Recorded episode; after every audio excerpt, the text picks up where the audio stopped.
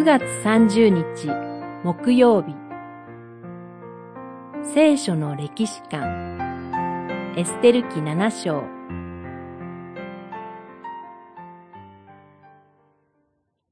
王よ、もしお心にかないますなら、と王妃エステルは答えた。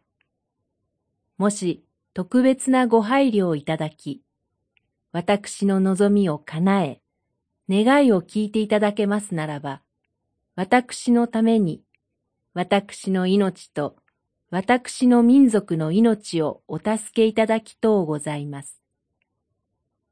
七章三節。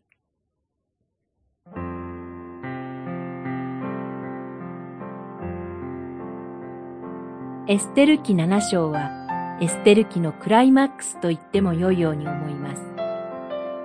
エステルは主演のふつかめにユダヤ人の救済を王に直訴します。自らもまたユダヤ人の一人であることを王に打ち明けます。そして、私の命と民族の命を助けてください、と懇願します。エステルの命がけの直訴によって悪者ハマンは失脚します。ハマンは捕らえられ、モルデカイを吊るそうとして立てたにじゅうメートル余りの柱に吊るされてしまいます。すべてはここに向かっていました。あらゆることがここで一つに結ばれています。この時のためにこそ、とあった通りです。よんしょうじゅうよんせつ。歴史とは何でしょうか。単なる無意味な時間の集積ではありません。聖書にははっきりとした歴史観があります。生ける神がおられ、神がすべてを治められ、導かれている。